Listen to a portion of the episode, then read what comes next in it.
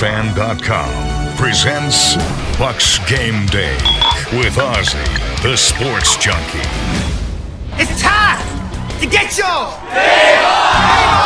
Start your Bucs Sunday with insight and outrage. Get your f- head out of your ass all season at JoeBucsFan.com. Headlines are ready. The Bucs are the pro champions of the world. Unfreaking believable.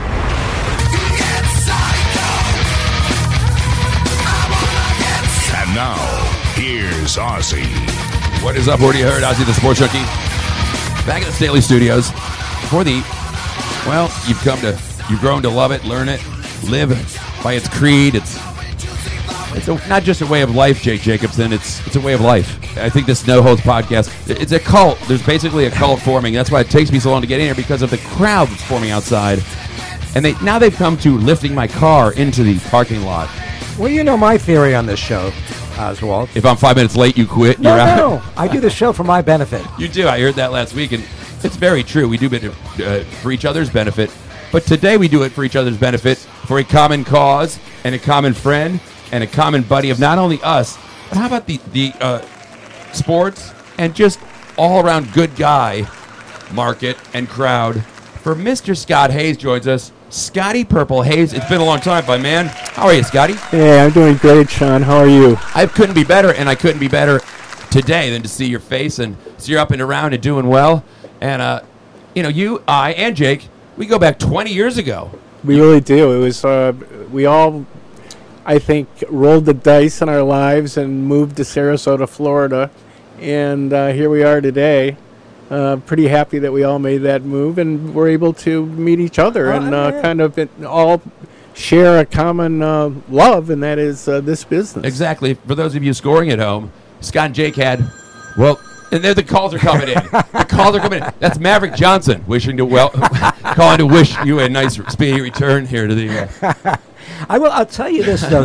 if you remember Oz last Yes. week, because you know I had been to Scotty's the uh, Saturday before to watch a little college football, and I told Scotty about the podcast. He said, "Do you think I can come on?" And my heart skipped a beat, and I said, "Of course." And I came in last week, and I told you that we were going to set this thing up. You were so excited about it that during the course of the show, I once called you Scotty. It's the first time I've ever done that during a podcast. and I, uh, I, I beat you back down to size. No, you actually were kind of honored. I said it. I said it's, a, it's an honor. I've it's the best thing I've been called all day. So, Scotty, I assume you're still.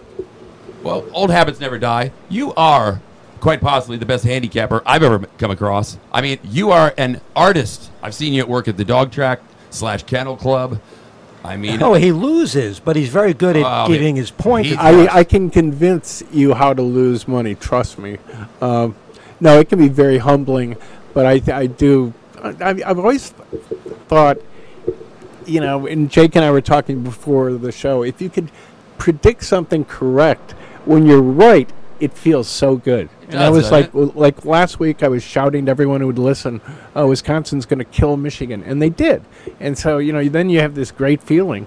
But that's a rarity. Trust me. Well, and we're going to get into as much as we can in the hour so that we're going to do the No Holds Bar podcast with Oswald, the uh, sports junkie, and myself, Jake Jacobson, joined by my former co host, and I guess we'll be always considered uh, a, a brother, can, a, a, you know, family uh, tandem of the Scott and Jake show. Absolutely, and uh, We're tied to that. yeah, and uh, we were going to bring in uh, Steve Huggins, but then we all voted against it. so that was a difficult decision. I, I kid. Steve We love you, guy. Stevie. There's no room for him in here. Steve, call me next year. So At any rate. anyway, So uh, we were so we were ta- so having this uh, opportunity to sit here with uh, with our old intern Ozzy and of course my old partner who is still as I said still family and partner to me Scott Hayes. It brings me great joy because we got lots to talk about, We and when we do a podcast like Ozzy and I do, we go into different directions.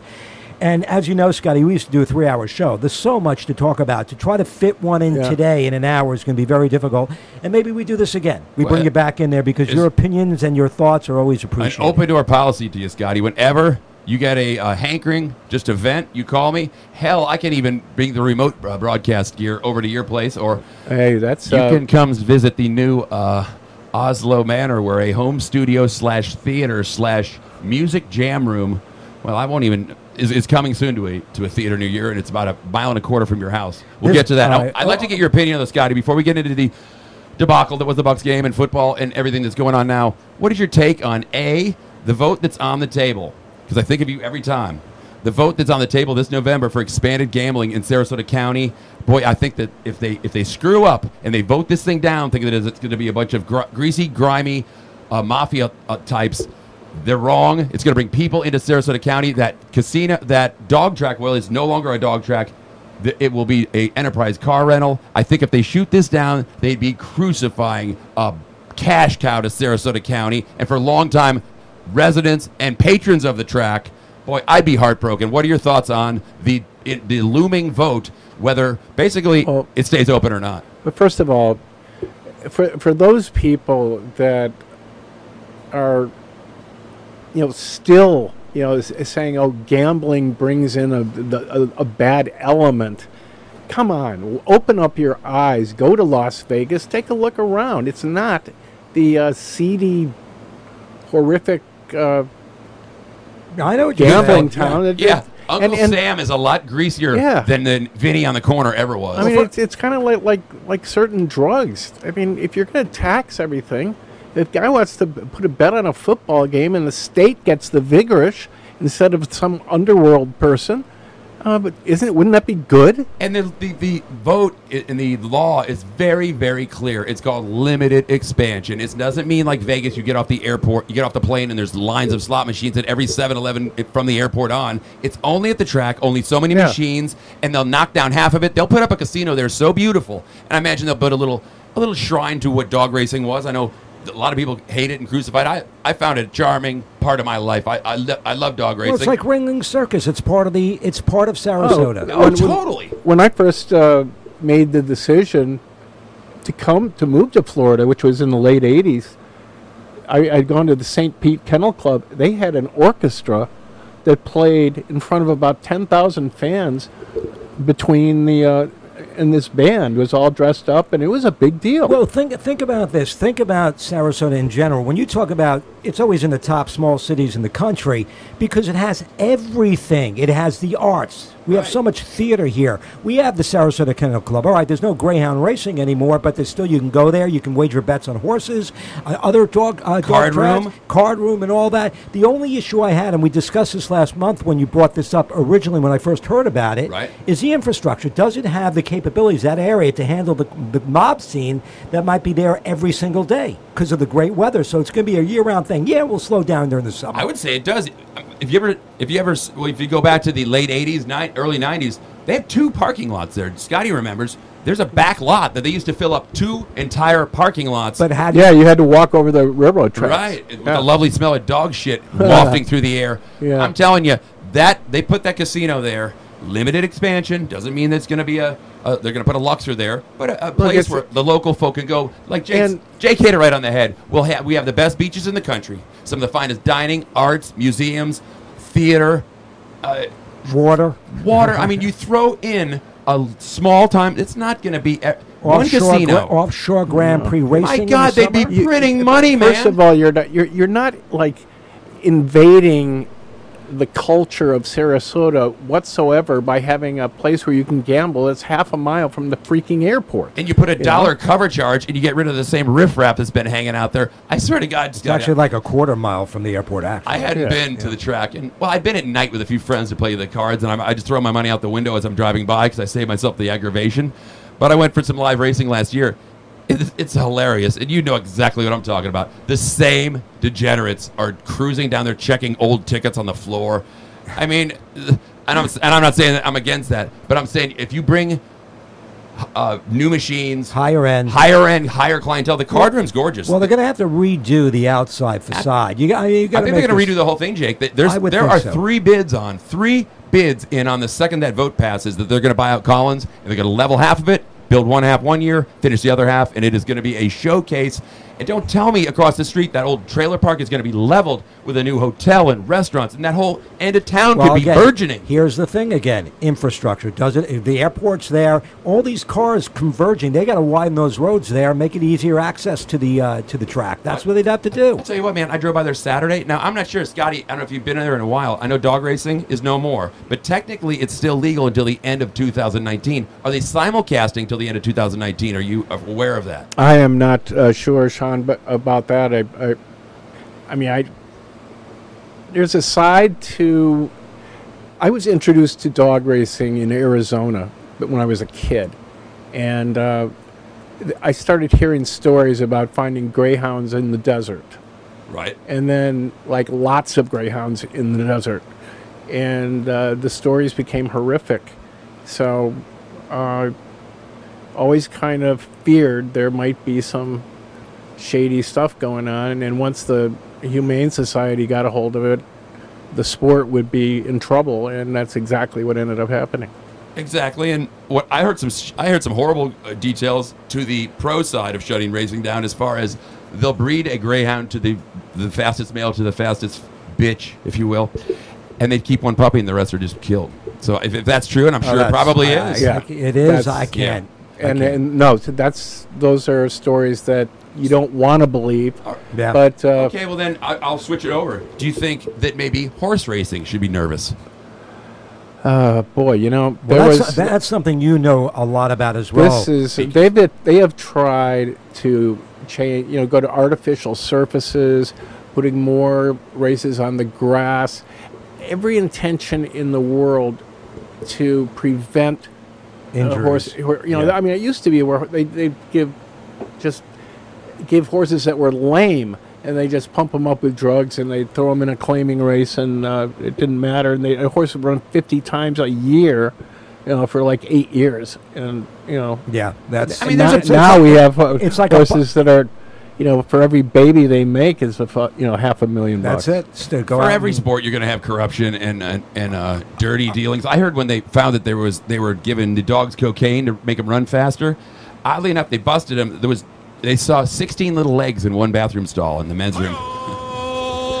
the dogs were on coke. You see, 16 legs in one stall. No holds barred. Ozzy and Jake, joined by my uh, partner in crime for a long period of time, Scott Hayes. So it's the Professor Scotty Hayes, Jake Jacobson, and Ozzy the Sports Junkie. For those of you, and we're on in Chicago, by the way, 1010 News Talk. A quick, a quick synopsis. Give me a 30 second background of how how you guys got together and how long the show was. You were you were tops here in Sarasota for a good decade. I was doing the Florida State. I was hired to do the Florida uh, uh, Florida Sharks basketball games at Manatee, and uh, I was introduced uh, to Donnie G, who was part of putting together the uh, the coaching staff and Musselman and all that.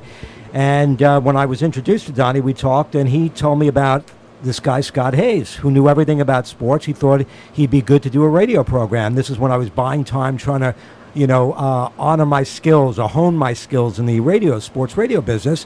And from that day on, when I was introduced to Scotty, um, that was it. We had a connection, a chemistry. Scotty has his personality, I have mine, like you have yours. And the combination just made it work. And Clear Channel came calling, and uh, it was six wonderful years together with Clear Channel and another two uh, in an independent radio station. Well, you know, I, I go back to that the very first time that we met, and you asked me to come on your show, Right. and so I listened to your show the Saturday before I, I was knew I needed on. help. He knew I, yeah, I got to go in there. I'm going, you know, you're saying to myself, why is this guy asking me to come on his show in like three weeks? But anyway, um, Was he late for the show? Is, is No, Scotty, Yeah, yeah. It this was- was live. I so- so, I'm listening to it, and at at the beginning of the show, your your opening had a Yeah. reference to the George Washington Bridge. Yeah, and you blah, blah, remember that, And, wow. And uh, With the odd co- I said, "This is one of these New York guys that loves New York." And, Well, uh, I do. and you do love New York. Yeah, I do. and and so do I. But uh, I I would never tell you that. But, uh, I did. I was Well, a resident there for two for a couple of I years. I know you did. I know. But the connection was because Scotty is a much more conservative in his nature than I am, and he's more of a general manager. And of course, me being the fan crazed nut I am, that connection kind of worked, and people enjoyed our, our chemistry. I the air. enjoyed it. I enjoyed it immensely because it gave a an alternative to the Tampa blowhards to the north. And I always heard the talk that uh, oh, just, they're just trying to be a Mike and the Mad Dog ripoff. That Jake Jacob puts on that whole routine to be Chris Russo. I said, well, just meet him. I don't talk like that. There's no routine going on there. They are they are who they are, I th- I think what what made it uh, really work and. Uh, and that's not a bad two to be compared to the t- the two that started. it. all the time, I took it as a compliment. yeah, Exactly. Yeah, uh, there were uh, received a lot of compliments o- over the period of time, and, and that people said it's like you guys are just having a regular Yeah. conversation, like a bunch of guys sitting in a bar. And we And- brought in our and- lives together on the yeah. air. People knew my kids growing up and uh, my wife and what was going on in your in your life. So people kind of you know just connected with Well, us. I think the other thing it, it started to get really hip to be Mr. Negativity on the air in a lot of markets, and I frankly got really sick of it. And I was saying, what are these people expecting? And they want to fire every coach, and they want to do that. And and, that's gonna- by the way, talk radio hosts were, were the were the leaders. when it Doug came to getting Fernandez, Doug Fernandez fired. to the booth, please. Doug Fernandez. and we're about uh, uh, as we delve into some of the things that happened this past weekend was. To be honest with you, Scotty and Oz, it was an amazing weekend. College football schedule was fantastic, and Sunday we saw some great games. In in lieu of the uh, uh, you know the loss by the Buccaneers, as a fan watching it, I mean disheartening and all that. It was an interesting game because maybe we saw, in my opinion, maybe the best single rookie quarterback initial game, first game Ever? In my, I don't remember a, a rookie quarterback. Yeah, we had the Dan Marinos, all that was Sure. great, and rookie. But the first game, what he did coming back On the road. 300 yard over yards, ran the ball, made the touchdown at the end on a whatever it was, seven or eight yard scamper. The guy played with so much poise. I don't think, I, and you know, I'm not a Giant fan. I'm a Jet fan, but I gotta, I gotta respect what I saw on Sunday afternoon against the Buccaneers. And how about those New York. Jet, Giant fans and Jet fans, like mind you, who thank God they took the the NFL draft on a tour it's going to be in a different city every year.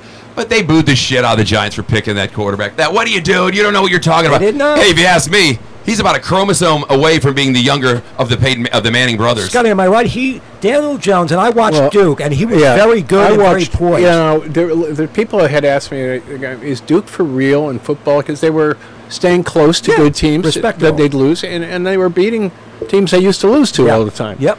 And I'm going, why?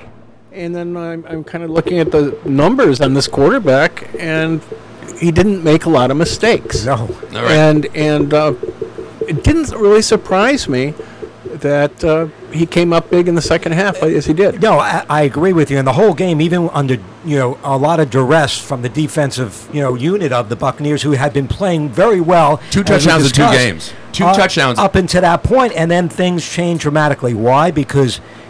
Again, defenses are now going to understand a little bit more about Daniel Jones, so they're going to be able to work with it. I don't think the Buccaneers, as most teams would be with a rookie quarterback coming in, you can only know so much and then you're seeing things for the first time, as Daniel Jones is. But I don't think the Buccaneers reacted very well to him in the second Well, half. Well, and here's the other thing, guys. Florida teams cannot lose September home games. No. End of story. No, And, you're right. you You're know, absolutely right. You build your teams on defense to be locked and loaded with depth, you know, with pass rushers and DBs, and uh, you're supposed to smother a team like the Giants in the fourth quarter, not get outscored and lose the game. You're exactly right, Scotty. Been, I've been preaching that. I've been hearing that for 35 freaking years. How we're going to get them in our house in Tampa and smolder them in Yeah. September and au- late August and September, Right. and early October, and we're the ones getting smoldered. I mean, it's like Yeah. you would have thought that the, the Buccaneers that were training up in Nova Scotia, they're sucking wind. That being said, an 18 point half, an 18 point halftime lead. Jameis looked like freaking Joe Namath going in. Mike Evans with three touchdown passes. I, I put it on this. I was after the initial horror. All right, we are. By the way, we are officially talking sports. Okay, we're on sports. With Check- spo- check uh, the time. Note sports- time. Note the time now. We are in. We are back on sports. We're on Target. Scotty Hayes joining us. The old Scott and Jake show. Ozzy, no holds barred. We welcome you to the show and enjoy what we're going to be talking about. All right, so after the drywall damage, the window cleanup, the TV off the wall framing that was destroyed over at the Oslo Manor, Yep. I took a look at the game tape as I like to do. I like to break game tape. It's shot from the roof down You need- in black and white. But you need 24 hours after a game like that to let your mind just settle back. You cannot watch it immediately. I did a, post game show. It was so it would have been a- rated quadruple X. I had fucking fire everybody, anti-Semitic comments, which it's not me. What are you, Mel Gibson? I called my mother and I said, "How damn you for not aborting me. You did. You wrote that in a text to said, me. damn you for not aborting me. So I did. I calmed down. Then I watched the replay. The defensive line, they weren't really the culprit there. They got pressure in on the quarterback all day long. He just got rid of the ball quickly. And the defensive backfield, of, who I had been praising, of Hargreaves and the 48 draft picks that they've made in the last three years, of Sammy Davis Jr., Jr., Carlton, uh, Edwards, all I saw were back at jerseys. 30, 25, 30 yards at a clip. And it, they were supposed to be decimated coming in here. The receiving corps was supposed to be down. And they just took the second half that Jones just took over. And you just cannot do that. And then to have it fourth and five, at that all being said, fourth and five, the ball game's on the fucking line. There we go. And here goes the quarterback, not untouched. Un. I don't even think anybody looked at him. 20 yards of, of gash, And like my, my first wife. 20 yards of gash to the. He could have waltzed into the end zone. Yeah, but, but you know what? That's irrelevant because you're not.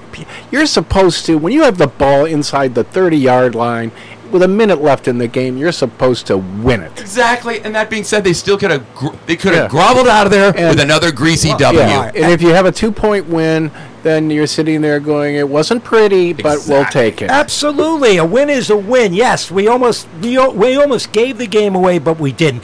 Let's lead up to that play. First of all, as the Giants go ahead on Daniel Jones's seven or eight yard scamper, then all of a sudden texts were coming to me, and on Facebook, people were posting, "This is Jameis Winston's time now," and I agree. Right. The next play literally throws the ball downfield, perfect pass to Evans. Godwin for 30. se- wasn't it He hit- Evans? He hit Godwin for about 15, and then he hit uh, Evans for about Okay. 35 down to the 15 I'm yard line. saying right after the text and Facebook, Sure. that play happened. So I texted you with a just a prayer, prayer. get, get it done. And then Arians decides to take a delay penalty because he thinks it's. I don't care what the kicker says. No, five yards further back is not a 34 yarder to a 29 yarder.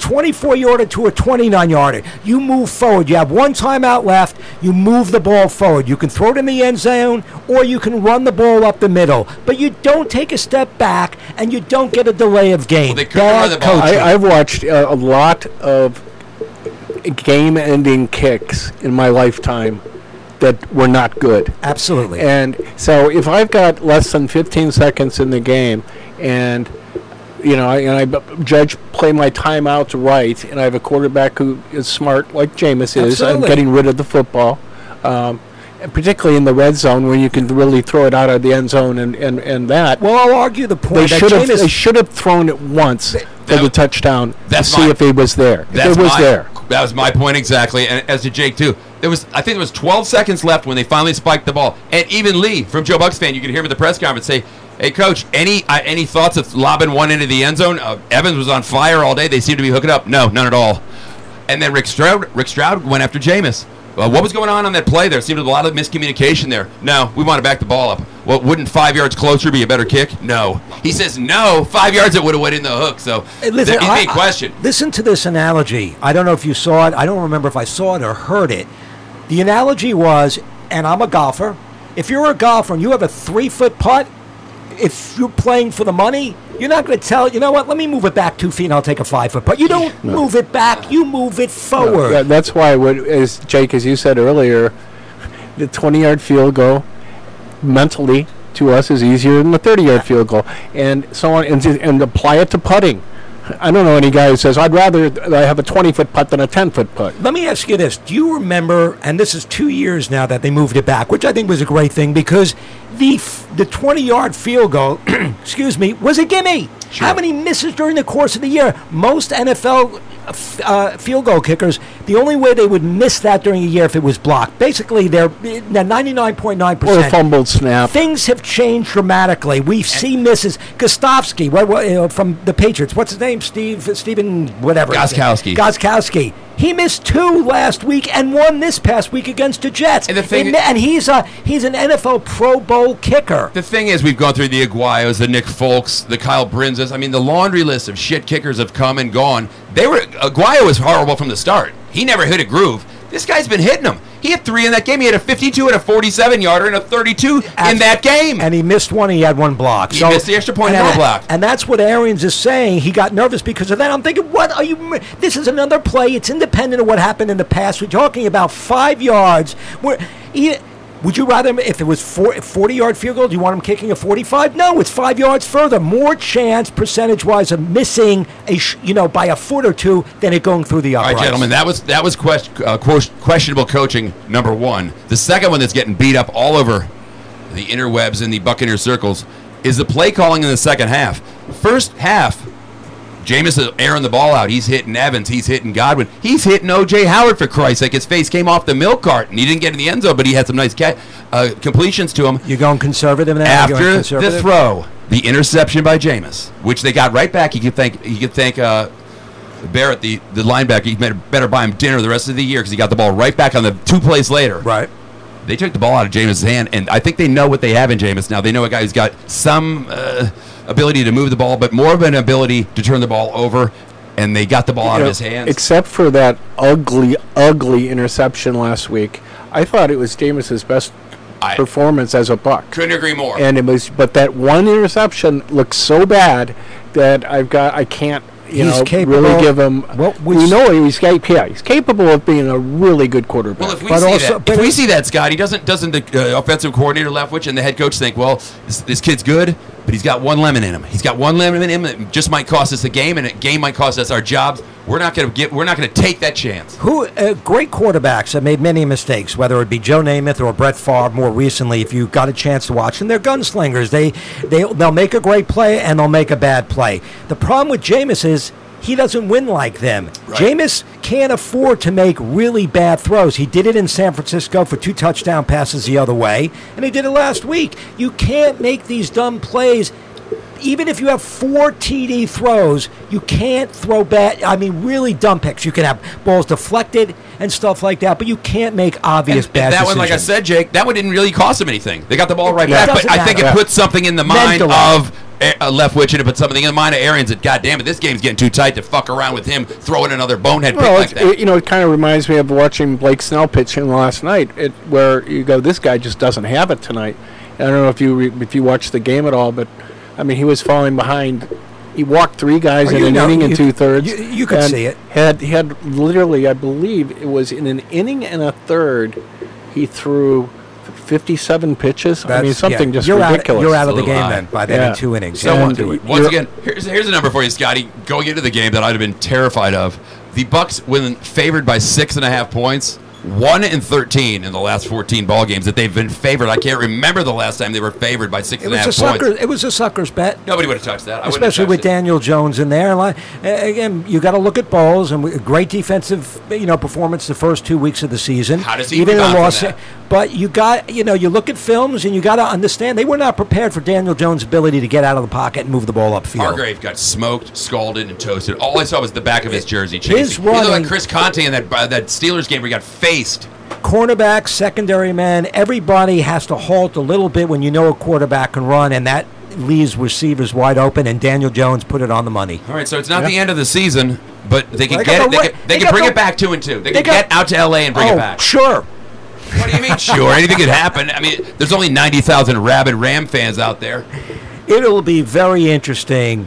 Uh, yeah, and I just mentioned quarterbacks that are great. They have a bad game. Pitchers are like that. Uh, if they have a bad game, they usually bounce back with a p- performance that is, you know, maybe not top end of their ever, but they are big time performances. And I haven't seen that yet from Jameis. He hasn't had maybe the opportunity. We've seen him throw a lot of yards in garbage time, but he can go into LA, who came off a big win this past week, and defeat the Rams. That might be a telling sign for the future of the Bucs this year. All right, Bucs, uh, y- you know, th- that's a the Rams put so much. This is where Jameis is going to be.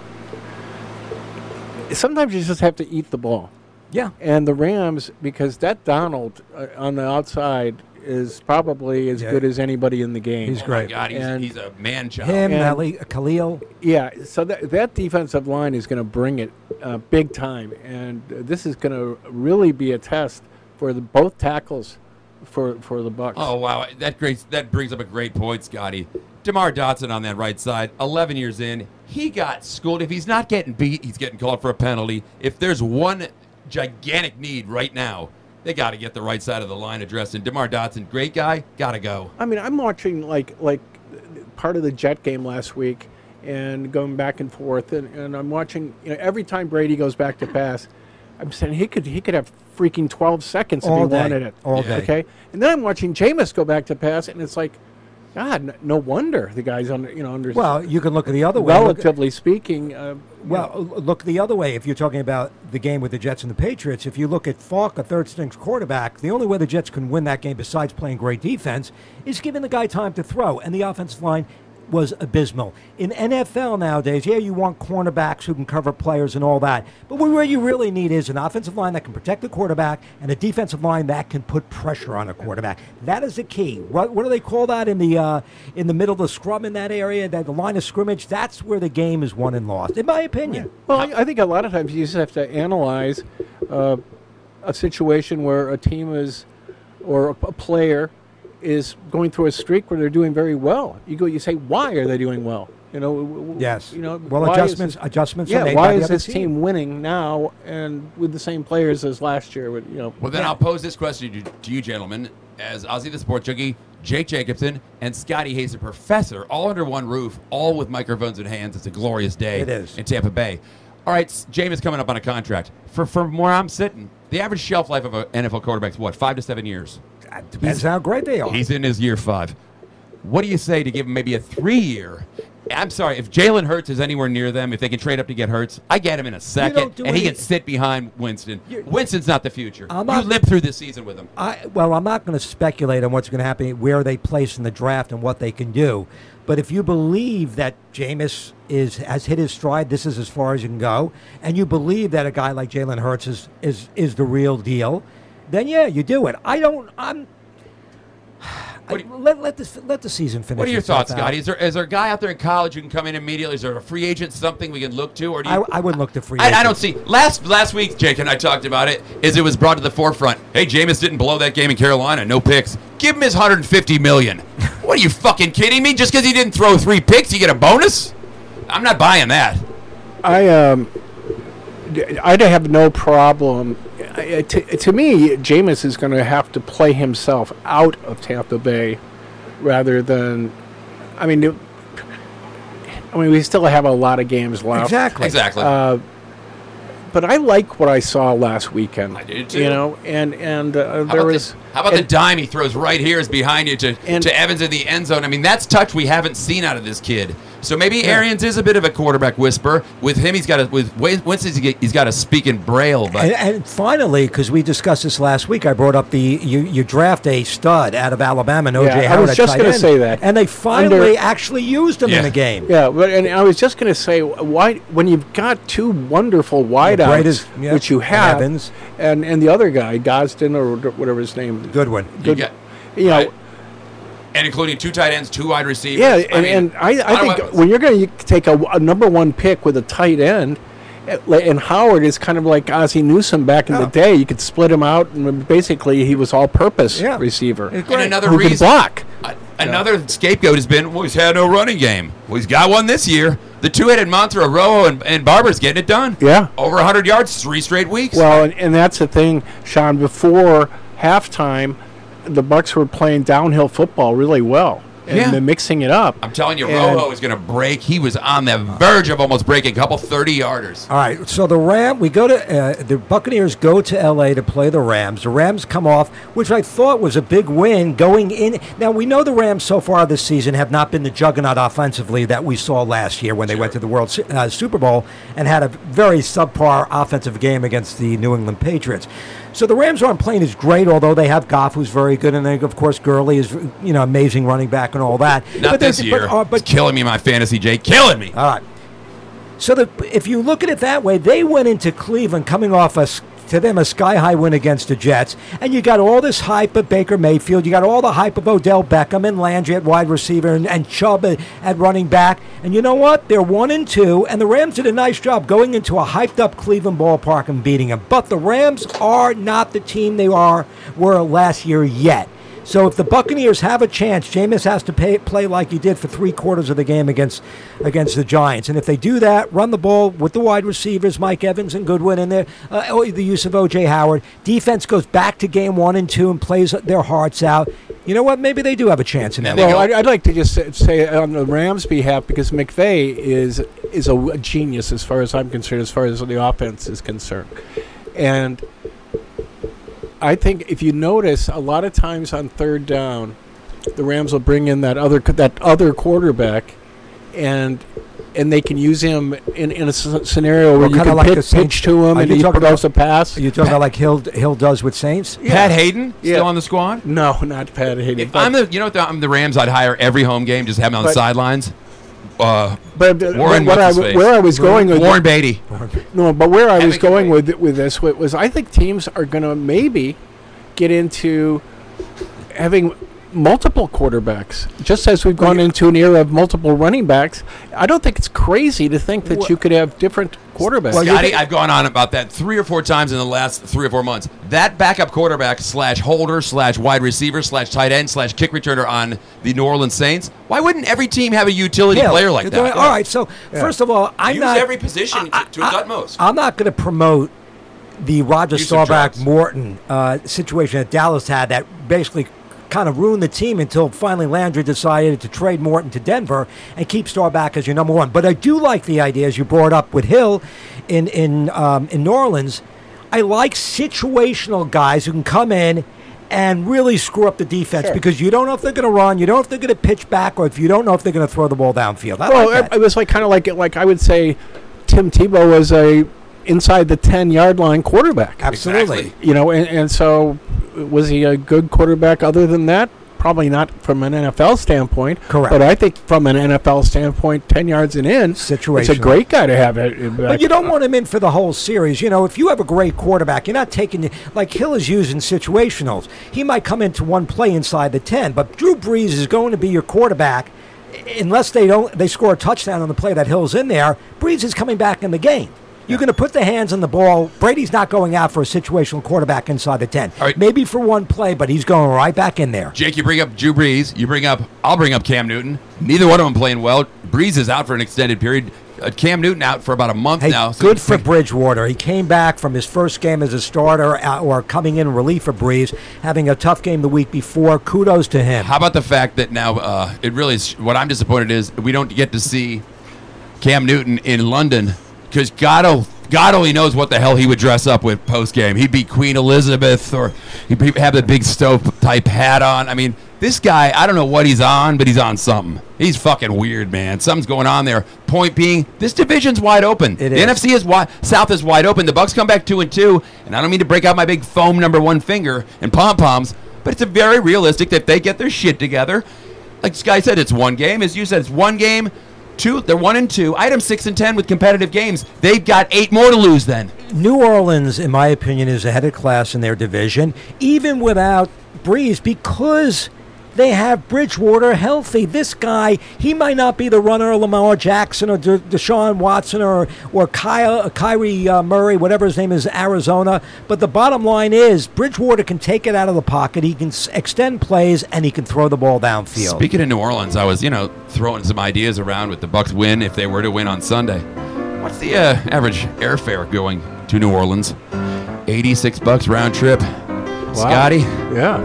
well they, me and you get handicapped seats, buddy. Guess this. this Yes, is, they got seats. They got round trip from Tampa for eighty bucks round trip, nonstop. You can get Saint seats for forty freaking dollars. Well, not this week, pal, because on Sunday night, one of the best matchups of the early season, even with Bridgewater in there, New Orleans at home, get up there. They're playing the Cowboys. Great matchup. That's a good one. Uh, Sunday night, great one. Too many Southerners in that state. I don't care for all that south of the border riffraff. That's where Scotty and I, we went to our first Super Bowl with, uh, you know, 1320 WAMR, where we saw the great game with Vinatieri kicks to field goal against the Rams. That would be the Patriots and the Rams.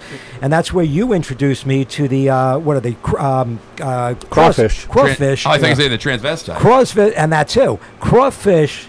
You know, Remember I eat like everything. Spicy little bull, yeah, bula base kind of base, Oh, and you got to snap that. Scotty really took his time to teach me how to eat crawfish by snapping Mu- its head and then sucking the meat out. and much like the transvestite, Yeah. you snap and suck the head. Oh, it was great. I went, uh, Scotty. I went about two years ago to a New Orleans junket, but I don't like to fly in on a Friday and get the hell out Monday morning. I went in on a Wednesday and left on a Thursday of the next week. there you go. That's I mean, is if, if there's not a and for well people with our uh, disposition, New Orleans might top Vegas in my book because a it's quicker to get to, cheaper to get to, and that Harrah's downtown is all the gambling you need. It's got all your vices in one No, city. it's, I love the New Orleans for a number of reasons, but you can only be there for like three or four days. Yeah. We left on gurneys. Because We they- left you- on gurneys. yeah. Every summer they have uh, two weekends of the Jazz Fest there, and when I say Jazz Fest, people like Neil Young and Bob Right. Dylan and all these great stars go out there,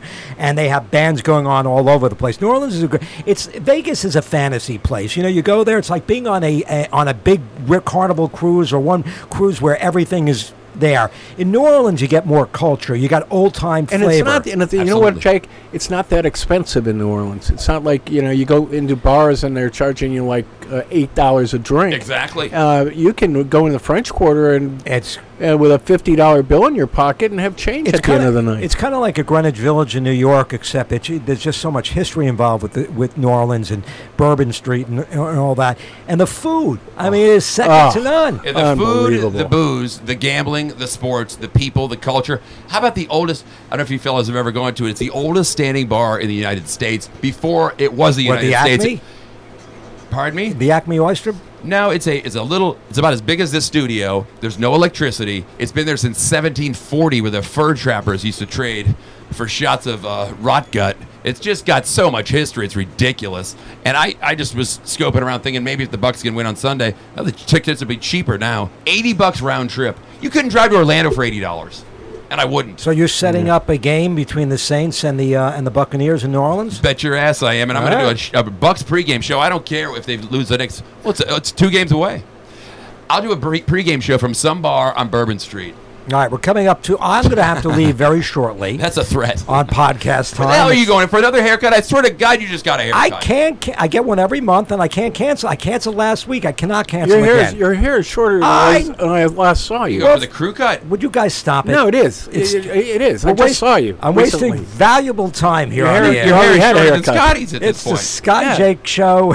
Well, See you. I got up. Scotty here. We'll go on an 18-hour filibuster. Do whatever you want. It's no holds barred. Ozzy and Jake, with uh, of course All my uh, co-host in crime from uh, way back when with the Whammer 1320 of Clear Channel, Scott Hayes, the professor. We're talking about the Buccaneers. I want to skim over a little bit, if you Yeah, don't mind. We, don't want to waste the entire uh, show on the I, Buccaneers. I, like think we picked at that body. Six or seven minutes left. What's your your your your You topic mentioned, is your Wisconsin, Michigan. I want to talk a little bit about the Rays, but Wisconsin did damage at home.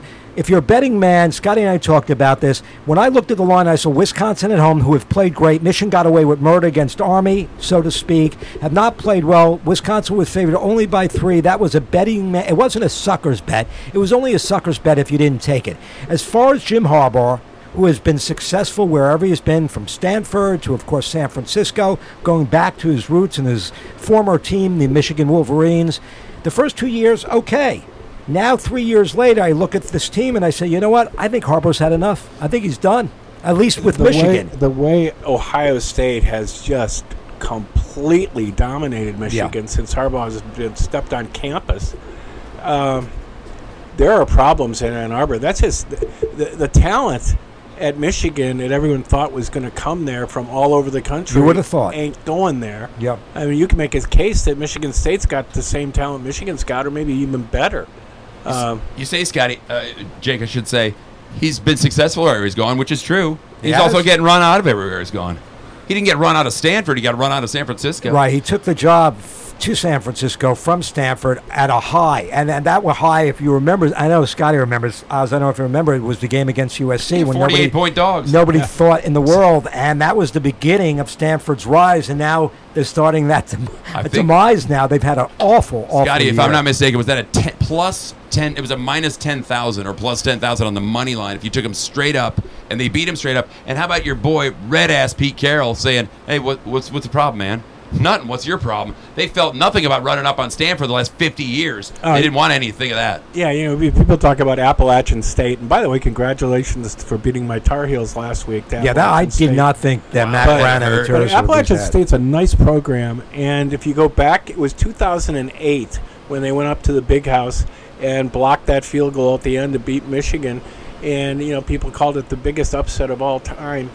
Forget about that. This is not like. Uh, that team from Hawaii, Chaminade, beating Ralph Sampson and UVA. Well, yeah. but uh, App State is continually App number State, a, a yeah. division cha- division two championship year yeah, for year. they're kind of like Marshall. They were dominating at one double A, and then they moved up to the big boys and just kept winning. Boise State's another example of a program like that. All right, so the question is, and then I want to just quickly touch on what Lay the it on Rays have done this year and where they're at now with the few games remaining and whether they're not going to win it. But do you think Harbaugh leaves at the end of the season? Do you think he's forced out, or does he stay? Wow, that's a it's, it's a good question because he's a, he's a, a Michigan man I to know. the bone, I know and uh, that's always been part of that culture. And they just looked so Where- dead against, like they laid down against Wisconsin. and, and just how the Ohio State Michigan rivalry has just become so completely one sided. One-sided. That- Is- and that's uh, enough. You're from Ohio, Yeah. uh, Scotty. That's enough to get you fired, isn't it? Well, that usually Uh, is. If you yeah, can't beat yeah. Ohio State, you're done, and vice Yeah. versa. What is what is uh the scri- the slimy grease ball that is uh, former Gator and uh, Ohio State coach Urban Meyer? What's he laying out for? You know he's got something up his sleeve. He's Well, got now something up he's- his now I sleeve. He's a think broadcaster. He's, a, Fo- he's on that Oh, Fox sure. panel. And I'll tell you another slime ball waiting in the wings, just greasing his wheels, waiting for the next big job to come down there. Is old Lane Kiffin down at Florida Gulf Oh, he Coast goes everywhere. University? He'll be everywhere. And a college online course. He'll keep getting He wants an NSC, SS, SEC E job and to get in there and beat and go at Nick Saban yearly. well, he had a chance with Tennessee. What did he do? I don't know. He left. What, what has happened to that program? Oh my God, Phil I mean, Fulmer's you got to be and I were on rolling the in his grave. You and I were on the radio when Tennessee was winning freaking championships uh, with uh, Tee Martin. Top Full- three. They were a top five team for a decade. When it was kind of like when Spurrier originally left until Urban Meyer got there, they collapsed. And the same thing with Fulmer. Fulmer leaves, and Tennessee has gone down the drain, and they have yet to find a coach to recover it. Yeah, and, they, and what did Tennessee fans want? To get rid of Fulmer. So, you know. Uh, That's so true. Yeah. yeah. It wasn't good enough for them. Yeah, you better wish you know appreciate sometimes what got you there. Absolutely. and then say, okay, why aren't we winning? All right, Jake. Well, Yeah. you, you touched on the Rays. Rays a win last night over at stinking Red Rays Sox. Rays are a half a game. Oh, it looks like Oakland is going to capture you. I know they're a game and a half, I think, ahead of the Rays or a one game ahead. But let's assume, in the way Oakland has played the second half, that they capture the first spot on the wild card. Right. So the second spot is going between the Rays and- and Cleveland. Cleveland is a half a game behind because they have one game they haven't played. So if they if you put it as a win, they are virtually they are tied for that wild card race. On Thursday, Tampa Bay will be have an off day. Cleveland will be playing the White Sox. So going into the weekend, they're both going to have three games remaining, and with a very good chance that they'll be even going in. So let's- let's sets admit- up for a uh, next Monday would be a, the one one uh, game play in, and let's hope the Rays. It they deserve to be in, if you ask Did me. they flip the coin yet between the three teams? If there's a, a playoff for all three of the teams, who would I, get I was of the belief that the first tiebreaker was head to head, Oh, really? and uh, Okay. if that's the case, then Tampa Bay would host it. Okay. Boy, that would be a real. Uh, t- you talk about a uh, one that's going to burn up some keypads and, and some uh, text and, and tweets along the Twitterverse. A home game for a one game playoff on a Monday, and is it would it be an afternoon game or a night game? Uh, probably an afternoon game. Oh boy, now, I'm, I'm just you know going back. You, know where I'm going with this. I'm just going back to, to the time when the same thing happened with these two teams. And Cobb pitched at Cleveland and pitched a shutout. Right. they see pitched like seven innings and they got a shutout. Boy. And then the next day, they had to go play the wild card game at Texas, Texas. and they beat them. What, do- what and would then the they went to Boston and lost. What would the crowd look like a week from yesterday if the Rays get a home game? Do you th- God forbid that they get a paltry crowd for a one-game playoff. You'd have to think that the they'd open it up for hobos and bums, like free beer, or put some fake people in the upper deck or something to. That'd be a real they'd, embarrassment. they'd have to avoid being a laughing stock. I so, know, and it- you so I think you'd have to almost like discount the tickets Because of, of how the quickness of the event. Scotty- It's not like something you can prepare for. exactly. And- I was there opening day, Scotty, and there was a sellout crowd of the lower bowl. And there was people outside clamoring for tickets. The fact, and I got in there, I thought the well, the upstairs is now closed. I figured it's going to be all boarded off. The seats are right there. I mean, they could have easily sold another fifteen thousand seats. They I, they don't want to. I, don't- Well, the, the- first of all, attendance at baseball games is such a small revenue stream in the overall picture of You're things. right. You know, it's all about how many eyeballs are watching their games on television, which, by the way, are a lot. and corporate And- dollars, which and- they don't get in St. Pete.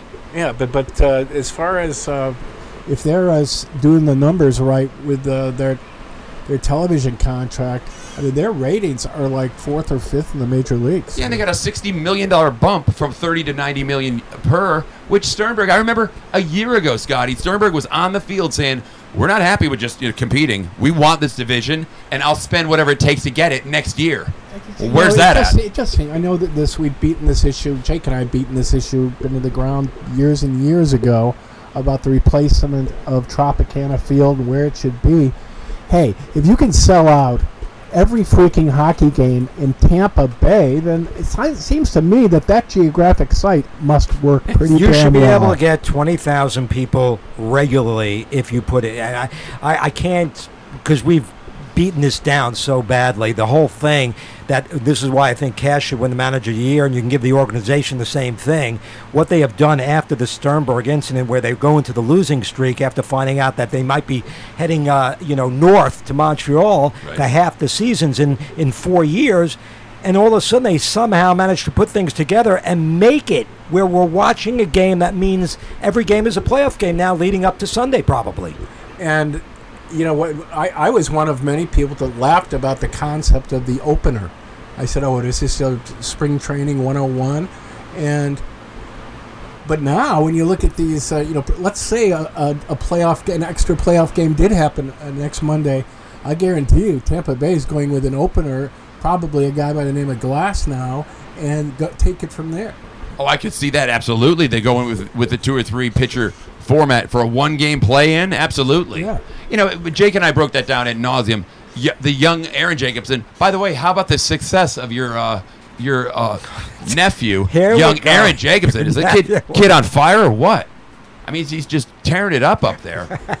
How do we get from wild card Because I'm talking about your son has a place I- right there in Channelside. And I you put a stadium, Scotty, uh, right there in the middle of Bourbon Street, uh, west or Well, you east. got you got the Amalie Arena My right God, around the you'd, corner. you'd print money, and Sternberg's not an idiot. How do you not know? And you could develop that into such a like an area. to- Absolutely. you know, where where I mean, is, when we were talking about New Orleans before, what makes New Orleans great is you can just walk from bar to bar to bar. That's right. And you've got the potential to have that right in front of you. You You have it in Chicago. center. You have it in got Chi- you ha- everything. You have it in Chicago. Right. You have it in uh, in Boston, and now even when we went to San Diego, you walk outside. For, you can stay in a hotel that attaches to the stadium. Oh, you go was, outside that. that. Was, that was insane. I was literally sickened when it came down to crunch time, and I find out that not only Sternberg only showed up for one of the meetings with Hillsborough County, the minute they they that uh, they found out Hillsborough County was not going to put a whole lot of money in, they, they just canceled the meetings, and then the, it came down to a deadline, the thirty first. Well, that's off the table. Let's forget about that. After that big dog and pony show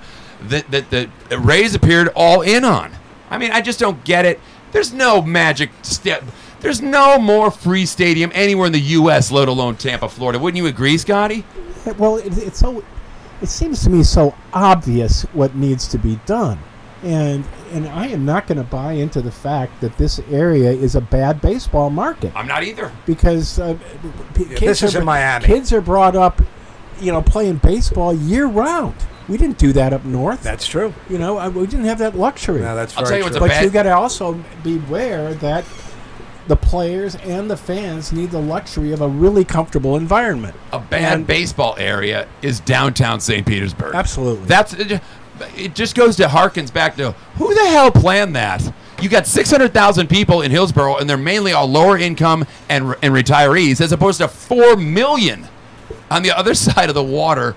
And you've got a casino there now. You've got a concert hall. You've got the, the I 4 corridor. It's so easy. You, you hit it right on the head. It's pretty simple. It's pretty freaking simple. Put the stadium where the people are at. You're going to get more asses in the seats. I have lived here for over 30 years, and not once did anyone ever call me up and say, "Hey, let's go to St. Pete tonight." right. But I Although, would uh, call, no, actually, Jake, we went to Jannus Landing for a concert. We did. That is very Okay. good there. I- I like I like that. If that stadium opened That's next it. year, I'd call you, Scotty, and go, Scotty, I don't have tickets to the game tonight. Why don't you just go hang up on Bur- on uh, Seventh Avenue and Yeah. one of the new 40 sports bars and listen to the game and hang out and with the, catch the atmosphere? You'd say, when are we going? All right, listen, I got to go. It's been an honor to be back with my partner, Scott Hayes. Ozzy, of No Holds Barred. The Scott and Jake. Uh, Fun Ozzy. time. And, uh, let's try this. Ozzy with Scott. Uh, Scott. No Holds Barred with Ozzy and Jake.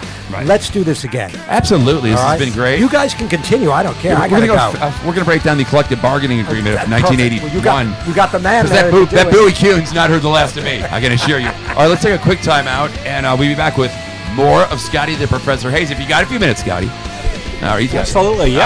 All right. Uh, I'm actually uh, Mr. Fernandez. I saw him outside. He was doing. He drove my car here. So, Oh uh, Jesus! You might want to double up on the the longer insurance. he's away, the more I'm going. Yeah, the less of him, the better. All right, we'll take a quick time out. Be back after this on the Ozzy Radio Network.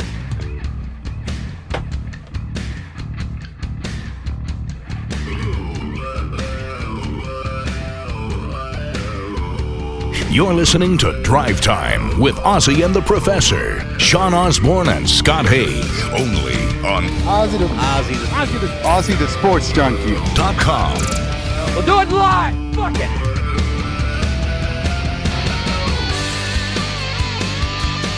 This Ozzy, the sports junkie guy, doesn't scare me. I got chunks of guy like that in my stool. Hey, this is John Daly. Listen to Ozzy, sports junkie.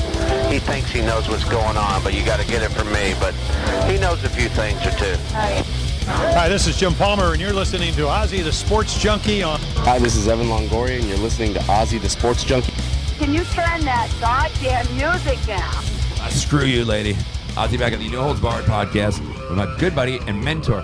You know, Doug, if you, well, maybe as we leave, on the wall there, Scotty, over your left hand shoulder is my diploma from the Broadcasters Technology Institute and Training Reserve. For myself, and Seattle, signed by uh, Seattle, Washington, with lifetime job placement. By the way, I call. There's no one, no one uh, there to answer the phones, but signed by Mr. Scott Hayes. So, and if I've have never publicly taken the chance to thank you, thanks for all you did for me, man. And it was a, it was a wild ride, and the ride's not over. Was I never ever asked you this? How was I as a tutor? Was I any good at all? You were good as a tutor. Um, I remember you'd come over to the house and the, the uh, curriculum came with you know books and everything.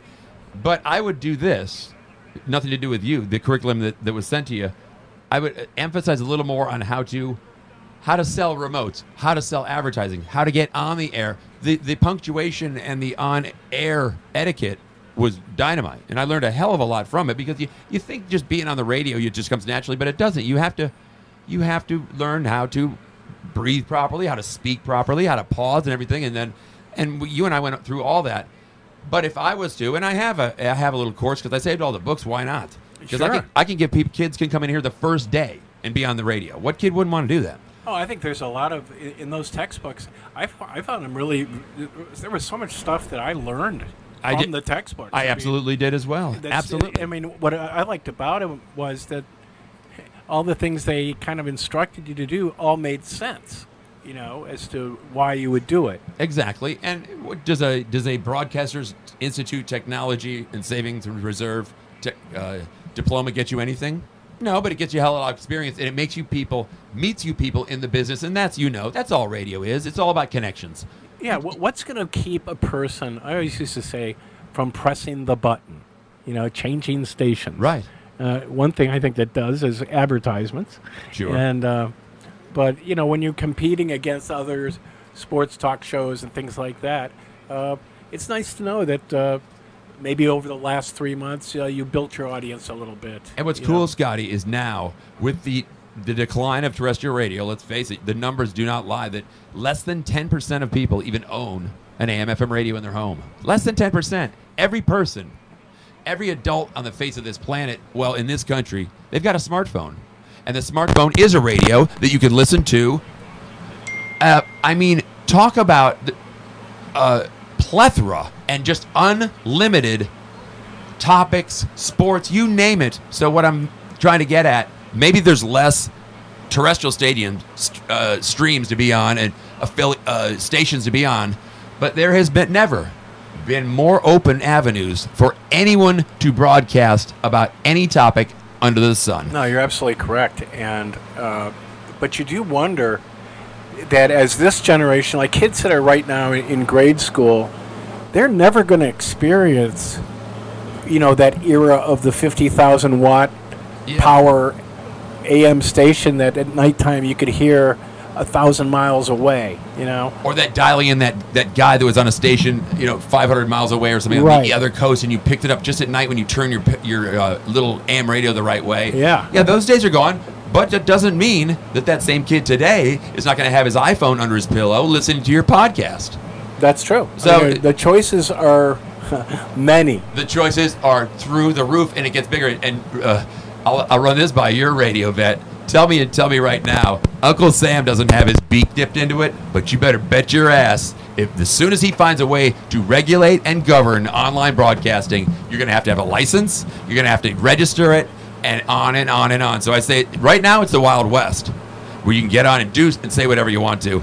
So, but mark my words, Uncle Sam will figure a way to dip his beak into the broadcasting of any ilk, be it online. I mean, I, Well, I, I've got a Roku box here, Scotty. Over 50,000 channels of every possible thing you could think of, not just sports.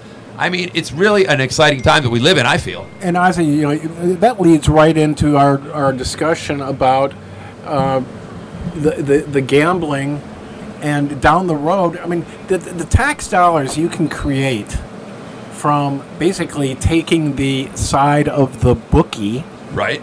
Which would be the state in this case, are just millions of dollars that would go to you know the, the county of fund. Sarasota I know it. I as opposed to uh, not having those dollars come in. I, I don't understand where And there's the even, a, even even like a, a discussion here. Exactly. Well, it used to be the older community. The older folks would shoot it down because they think it's all De Niro, Pesci, Goodfellas. Like I mentioned, Uncle Sam's way greasier than those guys ever were, and it's money for your community that's going to make your community. How would taking that trailer park down there across from the dog track, buying them out, leveling it, putting up a beautiful hotel with restaurants and everything, and have people? Could you imagine? Uh, you want to go to Biloxi this weekend? Biloxi. We go to Sarasota for like forty nine bucks out of Atlanta. We get beaches, dining, uh, theater, and uh, you got a casino there. What would the there would not even be an instant of thought? An instant. You all, look at all the hotels going downtown, Scotty. Those are hotels that could be filled with people here for spring training, gambling, I, I beaches, think people and have, have have to make up their mind as to what is your audience. Okay, and on the marketing. Let's say let's say the gambling thing. right. Is the gambling better to have it out by the airport or near an industrial park to keep it away from the quote culture?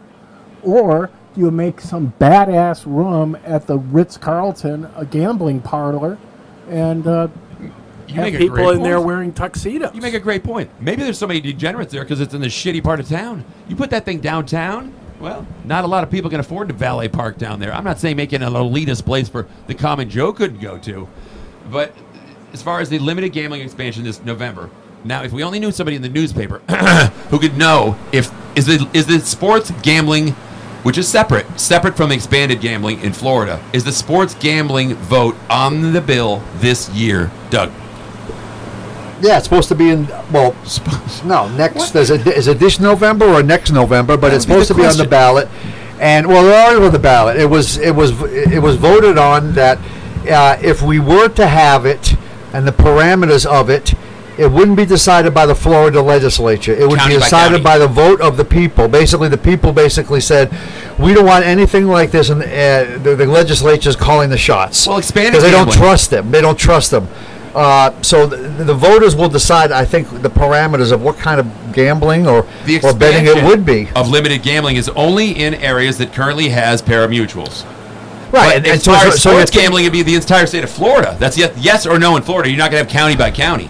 But you're talking about, in this case, SKC. You're talking up up in St. Petersburg. Yeah. St. Petersburg, the Kennel Club up there. You're talking Naples. You're talking. And that's a lot. It's What like- in hell is the difference between me going to the Sarasota Kennel Club and playing a game of Texas Hold'em or putting $55 on the Patriots, uh, put up 55 to win 50?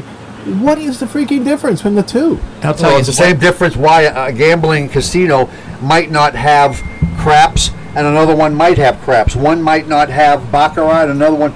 I guess there's different levels on what you can have. Well, what type gonna- of gambling They're you not can going to have, have. full blown. They don't have full blown at the at the uh, Hard Rock in Tampa yet. They have damn near every game there. But Here's the thing. You think the Indians want the same thing they have just 50 miles up the road down here? Hell no, It the Indians are going to spend billions, No. billions to shoot that thing down. It's called a monopoly. That's Yeah. what will probably. You know what? Hell, who else is killing it? Disney. Disney doesn't want to lose a penny to people who want to come to Florida and not go to that hellhole. I would rather shove my head in an oven than go to Disney Disney World during the summer or spring. Just what, what are the- disgusting. What are the, uh, gambling laws in, in um, Orange County, meaning you know the Orlando area? Is it, they, I I, know they they, used to have a dog track Yeah, I think they still do have a dog track, so that'll be on the ballot That's there. probably uh, an off-track betting place similar to this one. Let me tell you something. We talked about the Rays' new stadium. How about this, Scotty? You go to you you live in Poughkeepsie. Well, let's take New York because you can gamble. Let's take that out of the. game. You live up in uh, Delaware. You want you're a Yankee fan, Philly, whatever fan. You want to come down, take the kids to Orlando. You want to catch a uh, concert, perhaps in Tampa. Say not even a concert. The kids want to go to Disney World. All right, one night, kids, you get a Disney World. The next night, we're watching the Yankees Rays in Tampa, when we're going to stop by the Fan Duel Sports Bar across the street. You know, the big argument's been you're not going to get Tam- uh, Orlando fans to come over here. My ass. Not if it's a only a 45 minute shot down I 4 and you get a casino, sports betting, and a brand new stadium. I think that would attract a lot of people. Look how many Giants fans were in Ray Jay on Sunday. Well, T- Tampa's always going to draw people because it has things to do. I mean, I don't care whether you go to Busch Gardens or uh, you're going to go to the beach. Um, you know, that's very attractive to be a sports fan of a northern team and say, you know, I can go down to Tampa this weekend and do about five things that'll entertain me a lot and not get buried financially. And you hit it right on the head, Scotty. Look at the Lightning. They haven't had an empty seat in five years, and they won't have in another five years. Vinik has bought every single piece of property. He's transformed downtown Tampa. You remember when you and, and Scotty, you and Jake did the remote for, during the uh, the Lightning's Cup run? They had one bar. The one bar across the street was it. Yeah. And it's been 50,000 different places. If you, if you haven't been there recently, there's about oh, 40 bars now because he owns that entire, and it's based around cruises, restaurants, bars, and hockey, and you know fun. what, Sean, you- you can take the same ideas that a lot of us have had about the the stadium being in that whole Ybor slash uh, entertainment district, and if you had like a people mover, you know, trolley cars or whatever that really goes from the end of Ybor all the way uh, to the uh, convention center. You know, you can share parking lots for different stadiums and venues. That- It's limitless I used to call how each entertainment venue can promote the other. Mr. Rogers Trolley from Hell. I know about 10 years ago it was a buck, and they'd pick you up right outside the hotel next to the Ice Palace and shuttle you right on into Sin City, 7th Avenue. And there's no parking, there's no worrying about cops behind you. You get on at 3 o'clock, it takes you right back to the door of your hotel, and boom. I mean, you can't beat that. You mix in a baseball stadium, you mix in uh, uh, screw it, take the shuttle all the way down I 4 to the casino. I mean, there's so much money there. And Vinik and Sternberg, they're not dummies. You don't get to be a billionaire by- by being a dummy. You think Yeah. there's more money in Portland, Oregon, Scotty, than Tampa, Florida? Well, that's the thing. When, when, when people are saying, "Oh, you can't, you got to move the baseball team," why would anyone move a baseball team away from an area that's just growing and growing all the time? MLB does not want to lose the 13th need- biggest market in the, Yeah, in the U.S. you need eyeballs to make any franchise work. And uh, do you think you're going to find that in Montreal? That being said, how funny was the Montreal? That there was nothing behind. There was nothing behind that other than uh, Sternberg putting the feet to the flames of Tampa Bay, saying, and I love how he tried to shove it down the throat. With that press conference was just an all timer. He had no answers for any question. He said it's a great day for Tampa Bay. I'm. It's like saying I'm raping your mother. Isn't this wonderful? no, it's It's, not a uh, great day for You're taking our baseball team. It goes about as well as when Art Modell answered the Cleveland question of why he was moving the team to Baltimore, and he answered, "I need to feed my family." I didn't go over that well with uh, you know the hundreds of thousands of workers, and dock workers, etc., that had been laid off. I remember when. Latrell Sprewell said that. Remember when he had that contract hold on? That was, that was after he choked Carlesimo, and he said, "I got to feed my family on this," and it was like a contract for whatever it was ten Yeah. million dollars a year. Anytime a guy making millions talks about you know taking food out of my kids' mouths, I'm like, you must have a million kids because there's no I would food go being taken out of mouths. And I'd go way out on a limb to say, I'll bet you uh, Pete, just Latr- Latrell Spe- Strewell or whatever is uh, pretty strapped at this point. I'll go ahead and just lay even odds he's bankrupt. You think? Yeah. well, he's hanging out with Antoine Walker down on Skid Row. Speaking of uh, a a holes, how about your A Brown of the Patriots? Not even a week goes by, they get rid of him, and the stories coming out about him. I, I, you know what did it for me? I guarantee how this is how it played out. Did you see uh, Belichick press conference right before the announcement was made? Was made.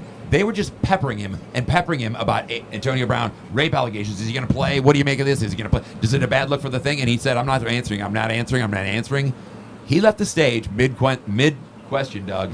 Within an hour, he was cut. You don't think he called Kraft and said, "Get this fucking guy out of here. We're not dealing Well, with this." Well, apparently, what what broke the camel's back was this alleg- the second allegation, how he was like menacing this woman, or he was not uh, just basically threatening her. I told you and that that, was the that was the end of that was it. That, That, was, the it. story of the woman he paid to paint a mural of him in his house, and she day two he comes down with with junk in his hand, and he goes, hey, "What's up?"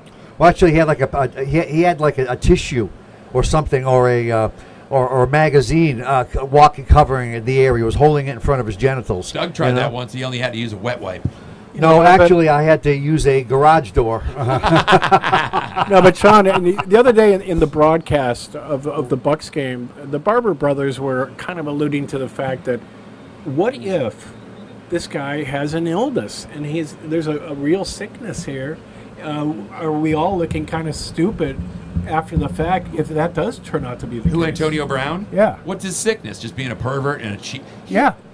Well, I mean, we could. Uh, if being a pervert's a crime, I'm on death row. I mean, there'll be some. should be there'll doing 10 to 20. I'll be Oz. frying Yeah, after but I the mean, show. There's going to be an attorney somewhere arguing that case.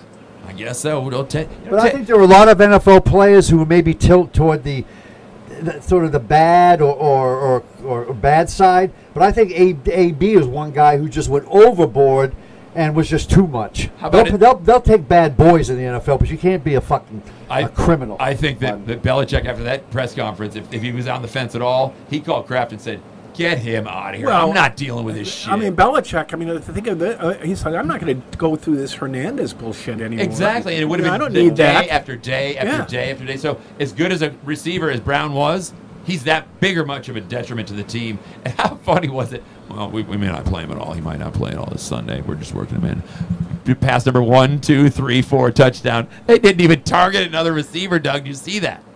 I mean, it, it could have been a hell of a run because they, arguably the guy has been the most productive receiver last five years in football. And then he comes out, he goes, you know, I'm not going to play in the NFL. Eh, they can't handle it. They're a bunch of hypocrites. They can cut you whenever they want. No, or they can cut you when you're an asshole. The stories that came out about this guy, he would hire these caterers for his parties, and it- here comes the paycheck or the, the bill, and he's like, I'm not paying you. Look, I got 20 million Twitter followers. That's enough payment for you. Get out of my house. He's just a bad guy, and he'll wind up broke too. But he got a lot of money, and apparently he's fighting the Patriots to keep his signing bonus because he trashed Kraft and, and his prostitution uh, a little affair down in Florida. So Jeez. the gloves are off with this guy. The gloves were off for that handy down there, and I'm sure Kraft didn't want anything to do with it too. But the guy facing three or four or more potential sex allegation charges for a guy who did get a handy. I thought he had a 25 year old hooker he married. Why is he out on the Big side? deal. He went to a rub and tug in South Florida. Where else He, oh, go? he bought a rub and tug live in. Why has he got to go take it on the road? That's a horse of a different color, if you will. Speaking of which, here at the uh, Aussie Empire Broadcast Center, Doug, a new client down the hallway. Stress relief. Details to follow. All right, so Scotty, any uh, action this week? Let's see. We're sitting on a Tuesday. Who's Thursday night football this week? I, I know that there's a college game between these two undefeated teams, Navy and Memphis.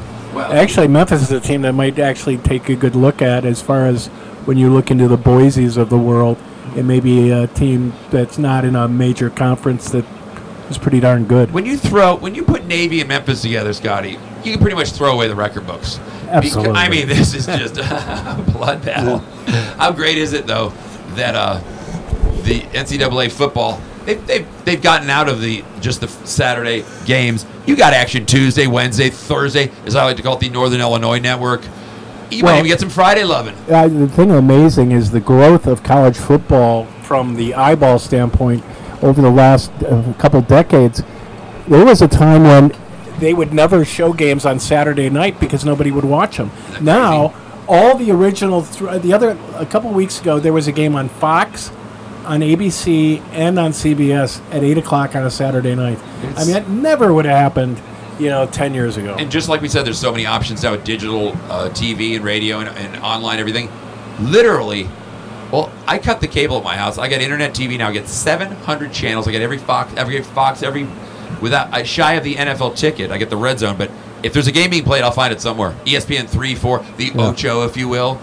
It, it's, it's just a great time that we live in. You can, and if you're into fantasy sports or even how about that? What do you think? Uh, here's a question. I, mean, I think of you every time I see it. What do you think of the Brent, Brent Musburger VSIN network? When I was out in Vegas last fall, I got out there and got to tour. Brent wasn't there. I'd have loved to met, met him. Was this the handicapping network? It's the, yeah, it's called Vegas Insiders. Yeah, my brother uh, has it on 24 7 his car on TV um, and audio. It's a. Brent Musburger and his son run it. It's from Yeah. the Southland Casino, I think it is. South Southland Casino. One of the big big ones right there on the strip, and it's 24 7 gambling, as does Fox. Fox got it's one, it's during their daytime broadcast of stock shows and, and uh, insider trading, this and that. They've got it's called Lock It In. It's the last show that Yeah. all to get dedicated to sports gambling because as we I didn't really mention, if it does get passed, that means that you can bet on your phone. Screw going anywhere. You can bet on your phone legally because the second I don't have to spend or send my credit card across the sea to some third world country is good enough for me because it, it, it just scares me every time I do it. Well, it's it's I, you know the, the the the handicapping. People do it because it's fun. Sure. It's, it's, it's, it, it requires skill. And it, it requires, if you're going to actually gamble, it requires money management. It requires discipline. There are a lot of things that are about character that are actually positives that are involved with gambling, and people don't look at it. You have got. I'm glad we uh, reconnected, Scotty, because you have got to meet my girlfriend, the lovely L squared. I turned her on to FanDuel. She absolutely. A guy told me a long time ago. Call her my show, Lucky Leo. He said he only makes money on two sports cons- uh, consistently: Canadian football and Beaver Ball, which is WNBA. Yeah. My girlfriend, well, she's five figures deep to the plus side in WNBA because nobody plays it, and there's so many angles, and it's like a gimme every night, a gimme. So I look forward to coming over, rehooking up with you. We'll get together and watch some college football. You got to meet my my. Uh, I've turned things around. Uh, Life's life's a funny story, isn't it, man? It is. You, You- you, you- got to ride the highs and you got to make it through the lows, and you can't be thinking that you're up here forever because get, guess what? It's like a roller coaster. It does come down, but guess what? It goes back up. Uh, life can be very humbling. At the same Oh. time, it can be quite rewarding. Exactly. And I think you got to be able to learn how to deal with success as both well ends as failure. Both ends of it because you can you can fuck up going up or down. But I'll tell you what, if you've been down, you really enjoy it when you're back up on Yeah, and sometimes success creates failure, and sometimes it's failure that creates success. So, right. you know, I'm happy where I'm at. I, if two, if no one listened to this show, and I, it, it doesn't really matter to me because I love having an avenue and a voice to get myself heard, and I love hanging out with friends like you and Jake and, and Doug sometimes, and uh, just having a, a, a place. It's basically a boys' room, a bar room, if you will, that other people can, can zoom in on and, and uh, interact with. you know, it was. I know uh, back when uh, we were doing our uh, two our classes, Tutelage? whatever, but uh, you know, I, I did mention to you about the importance of preparation for a show. Right. The, the one fear that a lot of people always have in radio was, God, I'm going to run out of things to say, and. Uh, which I never was. Uh, that's why it's, it's nice to be able to vary away from just sports if you are targeting that. But You, you can script out a show. I always have little, you know, bullet points. Sometimes I hit them. Sometimes I don't hit a single Yeah. one. I mean, uh, like, and the interesting thing about ESPN, and I was living in Connecticut at the time when it started.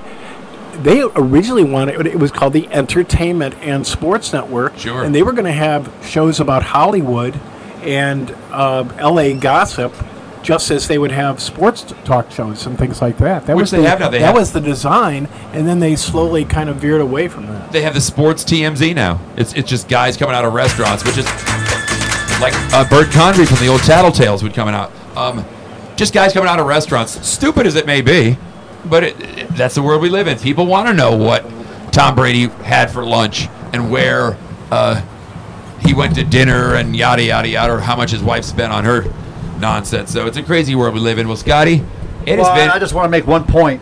Talking about Tom Brady. Oh, we're out of time. Sorry. Everybody, everybody talks about uh, the money he makes and, and Gisele makes. You know, he's got an empire with that TB12 uh, line of food. and What, the hats? He is making hats, food. This guy is an empire. He's making millions off of that. So don't cry for Tom Brady. I'm, I'm not crying for anyone, Evita. How, what do you make of uh, 2025 when they're grooming their third draft pick failure as young Josh McDaniels takes over for Belichick and they're 2 and 14? and it's seamless. People think there's going to be a drop off with the Patriots. If Josh McDaniels takes over, there won't be that much of a drop off in terms of Patriot mentality. Based on what? There's Doug's argument to anything, Scotty. Based on what? Based on nothing other than What Tom? How is Tom Brady going to going to uh, what the the era of winning football is just going to remain a hue in the room? no, they won't be going to Super Bowl every year. But I don't think the team will drop off to the Bucs have been the last 12 years. Well, I'm not gonna I'm not gonna defend the Bucs. They've been shit for a decade. I'm just starting to see little pieces, little pieces of better football. You knew though at the time when, when they when the Glazers were stupid enough to give up those all those draft picks for Gruden, you knew it would, would ultimately bite them in the ass. You know, another a friend that I touched base with and I hadn't talked to in a while would be Leo Haggerty. I get Leo on a, to break things down. He's still in the area. He's got he writes for an It Sports magazine, which is a, a website that's pretty informative. So I get his his takes on everything. And he, he has some interesting calls on the the Buccaneers game as well. You can listen to that on JoeBucsFan.com. As, oh, that's giving me a little bit of a bump as well. As buddy, uh, uh, Doug's buddy up there, Ira Coffin. Doug goes all the way up, and has lunch with Ira, who's their, you know, their big shot up there at Joe Bucs fan. He's the face of the Joe Bucs. He's on the Channel 13 pregame show. I said, "Oh yeah, l- lunch with Ira, huh?" I go, "What does he say? Is he like my show? I mean, do I, do I suck? Should I should I pack it in?" He goes, "Oh, your name never came up. You fucking asshole!" I said, "You could have just asked. There's only four people who work for the whole organization." And you couldn't have even said, "Hey, if you heard my buddy Ozzy, does he suck? Should he kill himself? Uh, is he is he great? Is he horrible?" You- I didn't. Your name never came up. How come he didn't mention you? I don't know because you didn't bring it up. Did you ever hear the Leo Haggerty story uh, with WDAE? No, but there's it's got to be. I'm sure I have, but it bears repeating. Uh, Refresh my memory. They there was one of their sponsors, you know, had an ad on, and then as it- coming out of the break, I don't know whose show it was. It wasn't Duemig, I know that, but but they said uh, this portion of the show is brought to you by Bomb Bomb Chevrolet, and so Leo Haggerty goes, "Boy, I bought a real lemon from that place." Leo's a great guy. And you can see Leo looking at Jon Gruden wearing a suit, saying, "Are you late for a court date?" Yeah, right. I, I heard Leo's gr- uh, So he gets banned voice. by the Bucs for coming to cut to the uh, press conferences, and he's banned by DAE from ever coming in the air again. Well, that's what led to this, our current hookup. I heard a grinding hacksaw like vo- voice just peppering Arians for about a two week period at press at training camp, and I go, that only sounds like one guy. So I, I got a hold of my buddy Lee from Joe Bucs fan. I go, is that Leo Haggerty? He goes, yeah. I go, the ban must be lifted. So it's good to see Leo back in there, and it's good to be. More importantly, it's good to come back, catch up with you, Scotty. It's been a treat having you down here, buddy. Now that you know where I'm at, hey, always an open door and always an open microphone, my friend. Yeah, and uh, you know, But never air even, uh, conditioning. yeah, and uh, we'll, we'll watch some ball games too. It'll be You better believe it, buddy. Scotty, great to see you. All right, man. Doug, you as well. So check out the No Holds Barred podcast. You can get it on Spotify, iTunes, Google Play, Stitcher, Spreaker, uh, Stre- uh, Streaker, Jerry Stringer, Jerry Springer. You see, Jerry Springer has a new court show out. But the the there's never been a better time to cut your cable company. My God, horrific. Just watch sports, drink orange beer, and listen to the No Holds Barred podcast, and read Doug's uh, newspaper column that's printed now on a burial plot leaflet. I told Doug I subscribe to the paper, but it keeps blowing away every morning. As a window. It's a one ply. All right, see you next time on the No Holds Barred podcast, only on the Aussie Radio Network.